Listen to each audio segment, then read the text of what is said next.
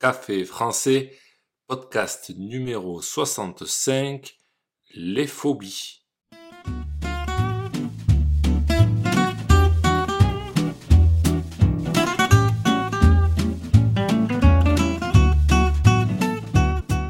Bonjour chers auditeurs, comment allez-vous? Bienvenue sur Café français, le podcast quotidien pour apprendre le français. Je sais que vous avez des sueurs froides en écoutant les épisodes de ce mois-ci. Et oui, nous parlons du thème de la peur. Pour ceux qui ont écouté le podcast numéro soixante et un de lundi, je parlais des expressions autour de la peur, comme avoir des sueurs froides. Aujourd'hui, nous continuons avec ce thème et je vais vous parler des phobies. N'oubliez pas que les exercices et la transcription du podcast sont disponibles sur le site internet café français avec gauthier point com. Sur ce site, vous pouvez aussi réserver un cours de français. C'est parti, prenez un café et parlez français.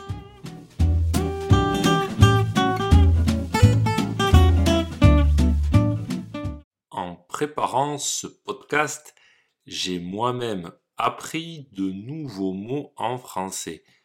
Par exemple, la coulrophobie. C'est la phobie des clowns.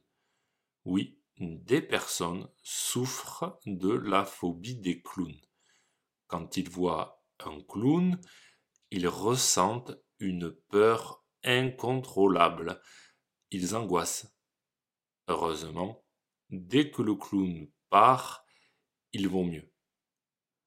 Il y a plein de phobies étonnantes comme la votaphobie, la peur de payer ses factures, la nomophobie, la peur d'être séparé de son téléphone. Allez, une dernière phobie étonnante, l'ergophobie, c'est la phobie du travail. Allez, travailler nous angoisse terriblement.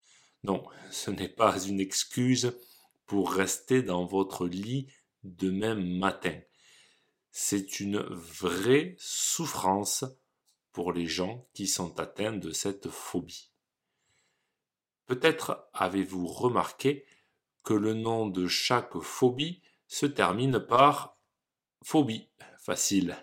Souvent, pour parler des phobies, on ne dit pas le nom de la phobie, comme coulrophobie, mais plutôt avoir la phobie de quelque chose. Par exemple, j'ai la phobie de l'avion.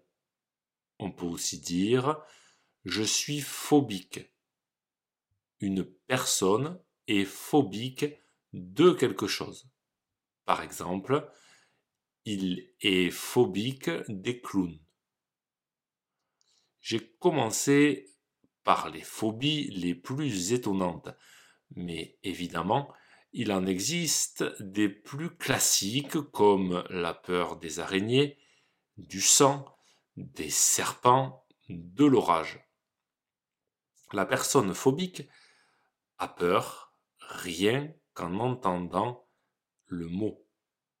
Je veux dire que si vous avez la phobie des serpents, vous avez sûrement un peu peur, rien que d'y penser. Rassurez-vous, rien n'est définitif et on peut guérir d'une phobie. On peut aller voir un psychologue pour nous aider. Je sais qu'il est aussi possible de se faire hypnotiser. Personnellement, j'avais la phobie de l'avion. Impossible de monter dans un avion. Rien que de penser être dans un avion et je n'étais pas bien. Et puis un jour, j'ai absolument voulu faire un voyage en Irlande. Oui, en Irlande, il y avait une fille dont j'étais très amoureux. Pour réussir à prendre l'avion, j'ai pratiqué de l'auto-hypnose, c'est-à-dire que tout seul, je m'hypnotisais. Mais je préfère retenir que l'amour aussi peut aider à guérir d'une phobie. Aujourd'hui, je prends même plaisir à monter dans un avion. Si ce podcast vous a plu et pour soutenir le projet, n'hésitez pas à consulter les vidéos de Café français sur YouTube ou à me suivre sur les réseaux sociaux. Vous pouvez aussi me retrouver sur le site internet café français avec gauthier point com. À bientôt, chers auditeurs.